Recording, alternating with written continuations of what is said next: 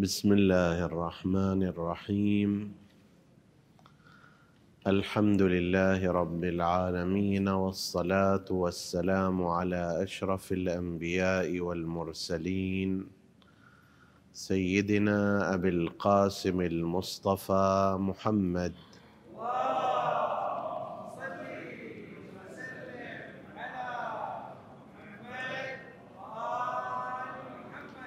وعلى أهل بيته الطيبين الطاهرين المعصومين المكرمين. السلام عليكم أيها الإخوة المؤمنون، أيتها الأخوات المؤمنات، ورحمة الله وبركاته. نعزي رسول الله صلى الله عليه وآله والعترة الهادية ومراجع الدين وعامة المؤمنين باستشهاد الإمام الحادي عشر أبي محمد الحسن بن علي الزكي العسكري صلوات الله وسلامه عليه وعلى آبائه،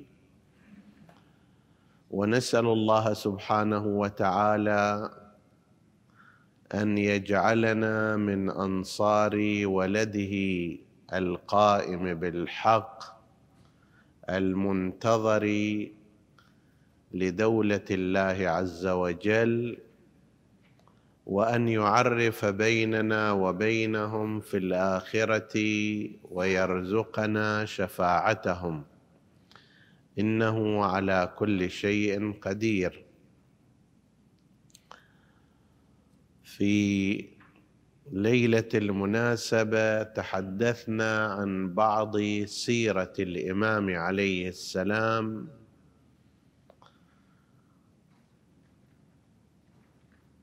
وعن إمامته،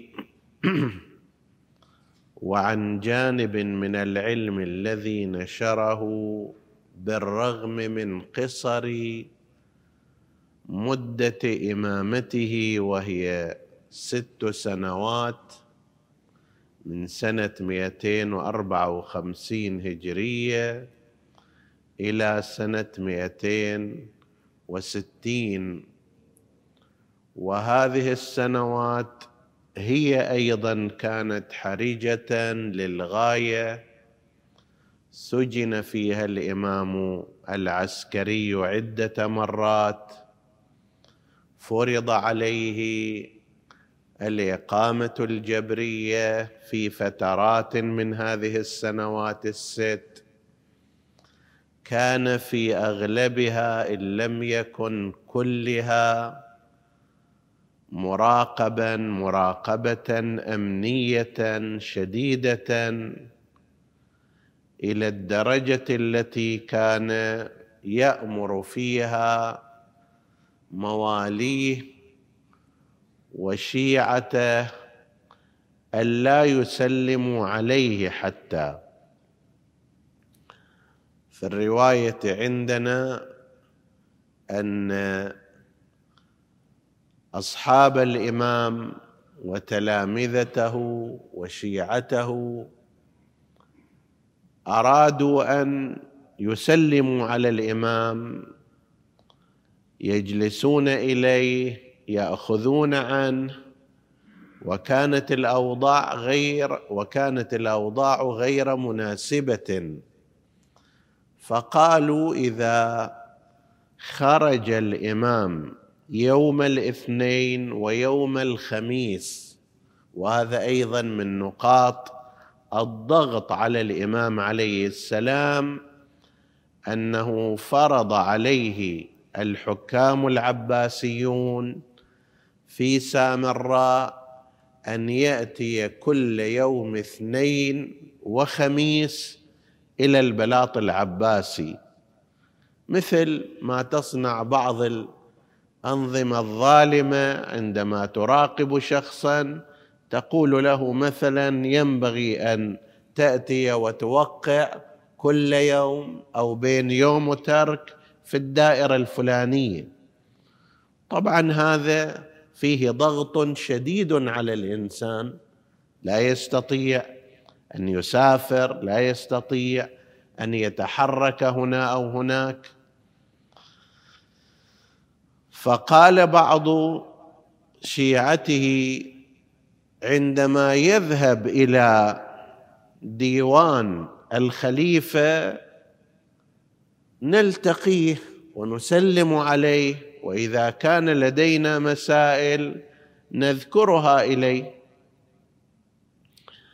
فلما عزموا على ذلك واجتمعوا مر بهم الإمام وأشار إليهم من بعيد أن لا تفعلوا، يعني لا تصاحبوني، لا تسألوني، لا تتكلمون معي، هذا عليكم ضرر وعلي أيضا ضرر.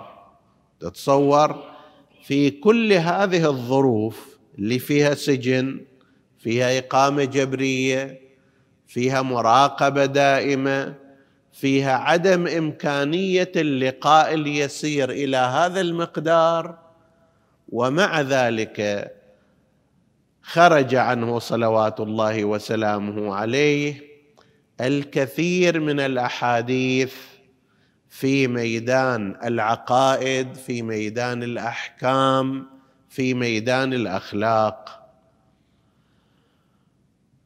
مدة زمان قصيرة 6 سنوات، في هذه السنوات سجن فيها عدة مرات. في هذه السنوات في الوقت الذي كان فيه خارج السجن كان تحت المراقبة، وكان ممنوعا من الاتصال بالناس، ومع ذلك فقد خلف لنا مقدارا غير قليل من العلم في أمور العقائد والأحكام والأخلاق. مثلا وصاياه لشيعته وصايا متعددة، كيف ينبغي أن تكون طريقة حياتهم في المجتمع المختلط مذهبيا. سامراء مجتمع مختلط فيه مذاهب متعددة، بغداد كذلك، الكوفة كذلك، المدينة كذلك. هذه تحتاج إلى طريقة في التعامل مع الآخرين بحيث يجر الإنسان الموالي إلى مذهبه وإلى أئمته كل مودة، ويمنع عنه وعنهم كل سيئة. يحتاج إلى توجيه وأسلوب، بين أن يترك الناس على طريقة قلع تقلعهم وما علينا منهم وأعلى ما في خيلهم يركبوه، وبين أنه جروا إلينا كل مودة.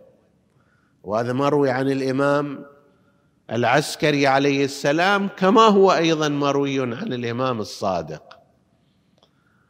أو في نفس الكلام هذا أيضا مروي عن الإمام العسكري ومروي عن الإمام الصادق: فإن الرجل منكم إذا ورع في دينه وصدق في حديثه وأدى أمانته نظر إليه الناس فقالوا هذا شيعي. هناك في كلام الإمام الصادق قالوا هذا جعفري، ونعم ما أدب جعفر وأصحابه. هنا في نص الإمام العسكري فيقال هذا شيعي فيسرني ذلك. فكانت هذه الوصايا وهي متعددة تصدر منه، بالإضافة إلى عدد كبير من التوجيهات. نحن في هذا اليوم سوف نتعرض إلى بعض كلماته الأخلاقية والدينية، ونشير إشارة إلى بعض ما فيها، وإن كان كل كلمة من كلماته تستحق شرحا أكثر. من ذلك ما روي عنه أنه قال عن الإمام العسكري عليه السلام: قال قال علي بن الحسين: أوحى الله تعالى إلى موسى حببني إلى الناس. الإمام العسكري ينقل عن من؟ عن الإمام زين العابدين علي بن الحسين. علي بن الحسين ينقل الحديث القدسي، الحديث القدسي بين الله وبين موسى. ليش أساسا الإمام العسكري ينقل عن الإمام زين العابدين مع أنه هذا إمام وذاك أيضا إمام؟ الإمام العسكري ليس راويا، وإنما هو إمام بنفس المقدار اللي كلام زين العابدين هو حجة على الناس، كلامه أيضا، وهذا يتكرر طبعا في الأئمة عليهم السلام، وربما أشرنا إلى بعض جهاته في أحاديث مضت، لكن إشارة خفيفة هنا. من جملة فوائد هذا الأمر أن يؤكد الخط الممتد بين الأئمة عليهم السلام فيما بينهم وبينهم وبين الأنبياء. ذولا خط واحد. الإمام العسكري إذا يقول كلاما فهو نفسه الذي قاله الإمام الصادق، وهو نفسه الذي قاله الإمام السجاد، وهو نفسه الذي قاله سيد الأنبياء محمد.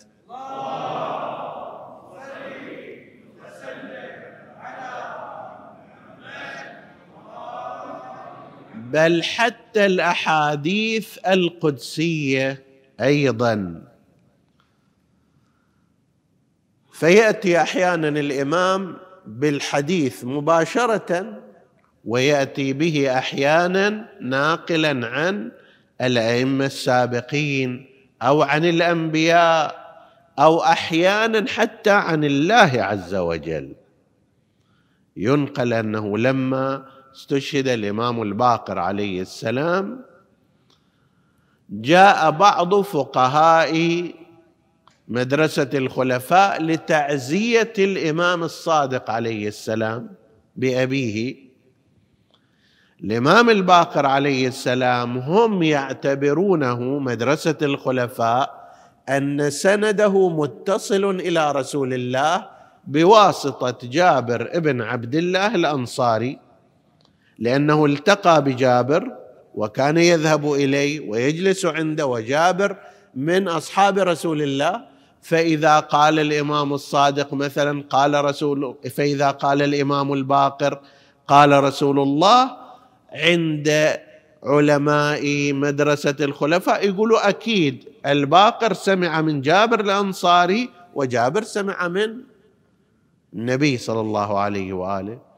فأحدهم لما دخل، وأظنه ابن شبرمة من علماء مدرسة الخلفاء، فقاعد أمام الإمام الصادق يريد أن يطري الإمام الباقر ويثني عليه، فقال: رحم الله أبا جعفر، لقد ذهب والله من كان يقول قال رسول الله فلا يسأل عما بينه وبين النبي. راح ذاك الواحد اللي إذا قال قال رسول الله خلاص يصدق لأن سنده متصل. فمكثوا قليلا وإذا بالإمام الصادق يقول: بسم الله الرحمن الرحيم، قال الله تعالى: إني لأربي الصدقة منكم كما يربي الرجل فلوه حتى تكون مثل أحد.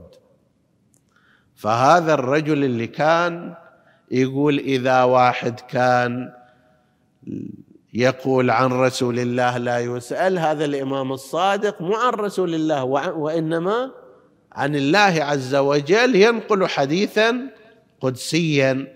فخرج وهو مندهش غاية الاندهاش. وبالفعل الأئمة هالشكل، عندهم اتصال، عندهم مواريث الأنبياء، عندهم أحاديث من سبقهم. كل إمام لاحق لديه العلم السابق لمن سبقه من الأئمة، وعن النبي وعن الأنبياء. فهنا أيضا إشارة. قال الإمام العسكري عليه السلام، قال الإمام زين العابدين سلام الله عليه: أوحى الله تعالى إلى موسى أي النبي: حببني إلى خلقي وحبب خلقي إلي. وهذا منهج تربوي مهم جدا في أمر إنشاء العلاقة بين الناس وبين الله. أكو قسم من الناس يقدمون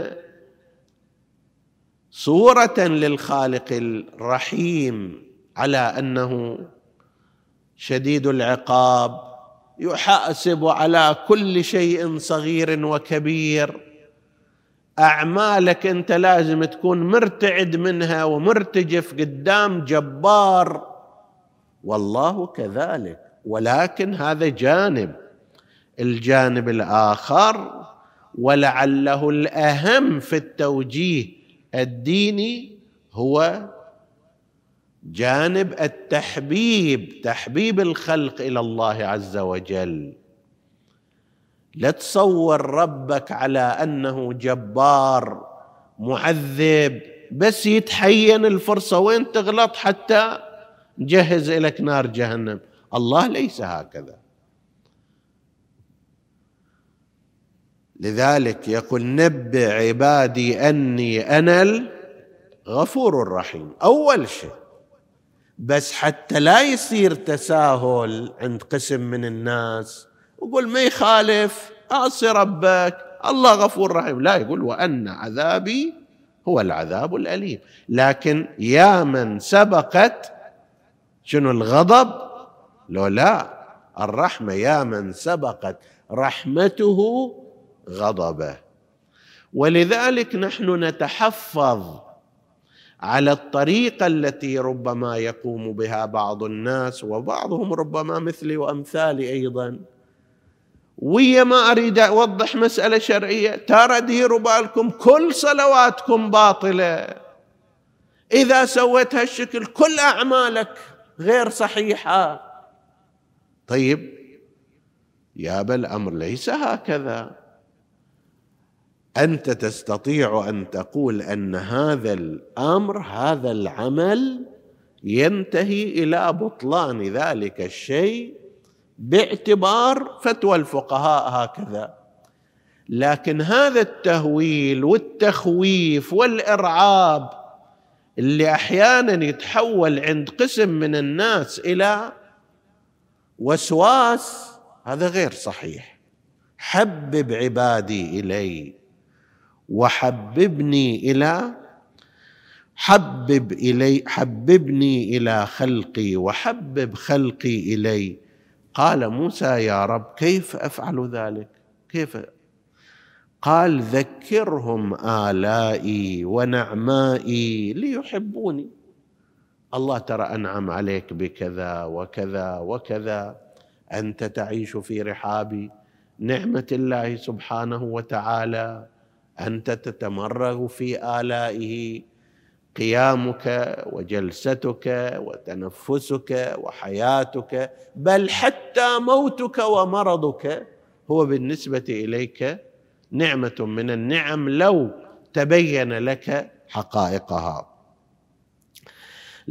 قال: ذكرهم آلائي ونعمائي ليحبوني. أنصح إذا إنسان ضاقت به السبل، صار عنده إحباط، صارت عنده مشكلة، حاجته اللي يطلبها ما صار، طيب سجين عنده وما طلع، مريض عنده وما شفي، هو نفسه عنده حاجات وما تحققت، خلي يتذكر بعض نعم الله عليه. كيف يتذكر؟ خلي يروح يقرأ دعاء الجوشن الصغير. دعاء اكو عندنا جوشنان، جوشن الكبير اللي هو يقرأ عادة في ليالي شهر رمضان وبالذات ليالي القدر، واكو عندنا دعاء الجوشن الصغير. هذا إذا تقرأ وتتأمل فيه تشوف أنت بالقياس إلى غيرك في أحسن النعم وأفضل الكرامة. غيرك المسجون والمطارد والأسير والكسير والمهجر والخائف وإلى آخره، وأنت بحمد الله خال من كل تلك الأمور. فلأن ترد آبقا عن بابي أو ضالا عن فنائي، ترده إلى الله سبحانه وتعالى، بدل ما تقول له أنت مخلصة أمورك، أظن ملفك مسكر، شنو لا صلاة لا صوم، هذا وضوء، هذا غسل، هذا ما أدري كذا، وش نرجع فيك وش نعدل؟ طيب لا، أنت أعطه الأمل وقربه إلى الله سبحانه وتعالى. والله علي قضاءات 40 سنة، ما يخالف، الآن التزم أنت بالواجبات اليومية، ما عليك بالقضاءات. إذا اطمأن بذلك وبدأ يصلي صلواته اليومية الواجبة، هو رح ينقدح في نفسه أنه زين خليني أيضا أسوي بعض القضاءات.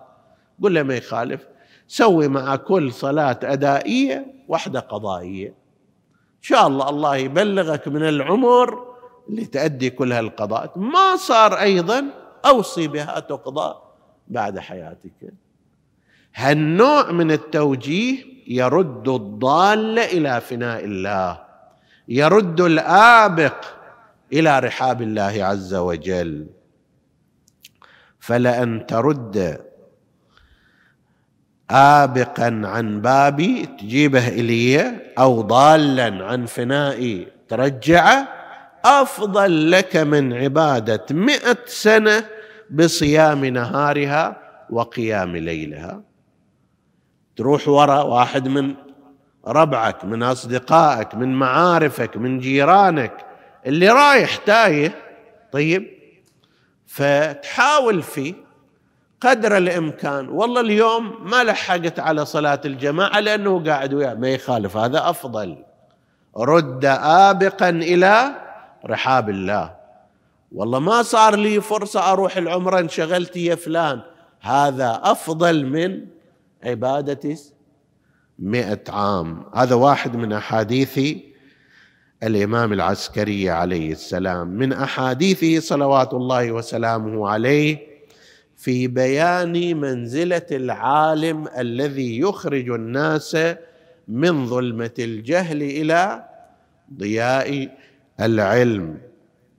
قال الإمام العسكري عليه السلام: قال علي بن أبي طالب، نفس الملاحظة التي ذكرناها تأتي هنا: من كان من شيعتنا عالما بشريعتنا فأخرج ضعفاء شيعتنا من ظلمة جهلهم إلى نور العلم الذي حبوناه به، جاء يوم القيامة وعلى رأسه تاج من نور يضيء لأهل جميع العرصات، وعليه حلة لا يقوم لأقل سلك منها الدنيا بحذافيرها. عالم من العلماء، مرجع من المراجع، مفكر من المفكرين الإسلاميين، خطيب من الخطباء الصادقين، يخرج الناس من ظلمة الجهل الذي هم فيه. ما يعرف مسألة شرعية يتعرف عليها، ما يعرف مسألة أخلاقية يتعرف عليها، ما عنده اتعاظ يتعظ. فأخرج ضعفاء شيعتنا من ظلمة هذا الجهل إلى نور العلم. شي يصير يوم القيامة، يجي وعليه تاج من النور يضيء لأهل جميع العرصات، وحلة لو سلك واحد منها، خيط منها ينزع، هو أعظم من الدنيا وما فيها قيمة. هذا من أحاديثه صلوات الله عليه. من أحاديثه أنه قال: لا تعجل بحوائجك قبل وقتها فيضيق قلبك وصدرك ويغشاك القنوط. الله تكفل لك بالرزق، تكفل لك بالعطاء، ليش إلى الآن ما رقوني الترقية وما حصلت على مثلا 30% من راتبي؟ فيضيق صدرك، تتأذى، تتنكد، ويتنكد اللي معاك بنكدك. مريض، ليش صار لي الآن شهر وكل يوم قاعد أدعو الله سبحانه وتعالى وما وصلت حاجتي؟ طيب تكفل الله لك بالعطاء، لكن ما تكفل إليك بأن يعطيك في الوقت الذي أنت تريد، فلربما كان في ضررك. واعلم أن المدبر لك أعلم بالوقت الذي يصلح حالك فيه، فثق بخيرته في جميع أمورك يصلح حالك. مرضك ما شفي في هذا الشهر، الله هو الحكيم والعليم وأنت لا تعلم. ما وصلك هذا المال في هذا الشهر، الله هو الحكيم والعليم بما يصلحك، فلربما جاءك هذا المال وأغواك أو سرق منك أو إلى غير ذلك. فثق بخيرة الله عز وجل لك. يعني لو قالوا إلك مثلا أنت عمرك 20 سنة الآن، والدك كبير وحكيم وصاحب رأي، هو اللي قاعد يدبر أمورك ويرتبها، تثق بذلك. ليش تقول أنا بعدني لا أزال مثلا عمري صغير؟ ذاك عنده حكمة، عنده خبرة، طبيب عنده معرفة ببدنك، قاعد يعطيك جرعة الدواء بمقدار معين، يابا خلصها الحين، أبلع هذه العلبة هذه كلها وباكر أطلع. يقول له لا، نص حباية على مدى 60 يوم. وش هالطلابة هذه اللي تروح تصعد وتنزل؟ خلاص خلصنا. العاقل يثق بهذا الطبيب، يقول ما يخالف حتى لو كانت بعد 60 يوم، لكن هذا شخص عارف وخبير وأنا أثق به. زين، أنت تثق بالطبيب في أمر مرضك، وتثق بأبيك في تدبير حياتك، وتثق بفلان في سائر أمورك، ألا تثق بربك سبحانه وتعالى الذي يدبر أمرك؟ الله سبحانه وتعالى ما أخر الشفاء عنك لبخل، ولا أخر العطاء لك لجهل، وإنما لحكمة في ذلك. يهنئك العطاء حين يكون وقته ولا يؤثر عليك تأثيرا سلبيا. يقول الإمام عليه السلام فثق بذلك، فثق بخبرته في جميع أمورك يصلح حالك. وأخيرا حتى لا نطيل عليكم، قال الإمام العسكري عليه السلام لم يعرف راحة القلب من لم يجرعه الحلم غصص الغيظ. كل الناس تبحث عن راحة القلب، راحة البال. راحة البال ما تجي من برها، خلافا للناس اللي يدوروا. يقول أروح أقعد الشكل على الكورنيش وأخلي رجل على رجل ومرتاح وإلى آخره، أو إذا في مكان مثلا من هذه المصايف أو غير ذلك، طيب يقعد هناك يقول الحمد لله مرتاح، بالي خالي من كل شيء. حقيقة الأمر راحة البال، راحة القلب لا تنبع من المكان، ولا تنبع من الزمان، ولا تنبع من الهواء البارد، ولا تنبع من الصيف، ولا تنبع من الشتاء، إنما تنبع من داخل قلبك. إذا ذاك البعيد قلبه حقود لو إن شاء الله يقعد في قمة إيفرست، راح يظل يشتعل حرارة في داخل قلبه، كل شيء مثلج بس داخله مطحنة نيران. ليش؟ لأن عنده أحقاد. إذا واحد دائما قلق على اللي يسوى واللي ما يسوى، وقسم من الناس يتصور أن الأمور هو اللي يرتبها، طيب، فلذلك دائما يفكر في الموضوع، أخوه شلون صار، أخته شلون صارت، أمه شلون صارت، المدرس شلون صار، المسجد شلون صار، الحسينية شلون صارت. طيب، دائما في حالة قلق. يابا أنت ما تدبر نفسك، أنت لا تدبر نفسك، فكيف تفكر في تدبير غيرك؟ مدبر الأمور هو الله سبحانه وتعالى. توكل عليه، الجأ إليه، اخرج من حالة القلق التي تنكد عليك حياتك إلى برد التوكل على الله سبحانه وتعالى. لها مدبر، لك مدبر. هذا بدنك أنت ما تسوي فيه شيء، ولو شيء بسيط فيه يتعطل نعوذ بالله حياة هذا الإنسان ذهبت أدراج الرياح. اللي ما تدبر نفسك، تشرب أسبرين وتشرب مضادات الكوليسترول وتشرب ما أدري مضادات الدهون الثلاثية وتشرب كذا وتشرب كذا، وبعد ما تخلص شربها يصير فلان يابا أصيب بجلطة وما شابه ذلك. المدبر مو أنت، حتى لنفسك أنت لا تدبر نفسك. مو معنى ذلك الإنسان يترك الأسباب، يعمل بالأسباب ويعقل، ولكن يترك الأمور بعد ذلك متوكلا على الله سبحانه وتعالى.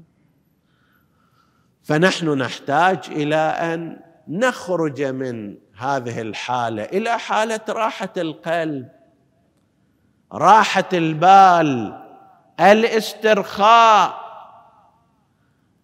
الثقة واليقين بأن الله سبحانه وتعالى هو الذي يدبر الأمور على أحسن ما يمكن. ما تقدر تدبر أمورك، ولو فرضنا أنك حاولت لن يكون ذلك على أحسن الوجوه، لأنك أنت لا تملك إلا نفسك، وأحيانا حتى نفسك أيضا لا تملكها. لكن الذي بيده كل شيء، إذا أوكلت أمرك إليه وتوكلت عليه هو الذي يدبرك وهو الذي يحسن أمرك. نسأل الله سبحانه وتعالى أن يرزقنا صدق التوكل على خالقنا، صدق التوكل عليه سبحانه وتعالى، مو باللسان فقط وإنما بواقع الحال، حتى لا نجد وليا غيره. ولما نقول حسبنا الله ونعم الوكيل نكون صادقين في أنفسنا.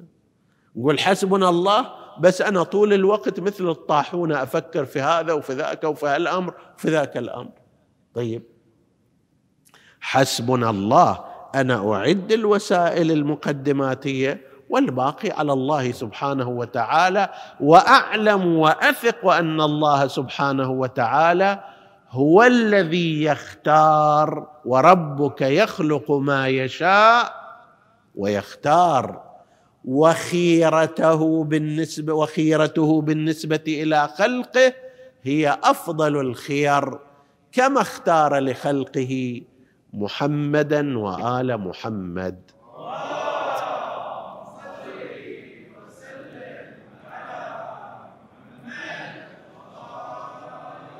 نسأل الله سبحانه وتعالى أن يرزقنا محبتهم ومعرفتهم وشفاعتهم، وأن يرزقنا الاقتداء بأقوالهم وآثارهم، إنه على كل شيء قدير. وصلى الله على سيدنا محمد وآله الطاهرين.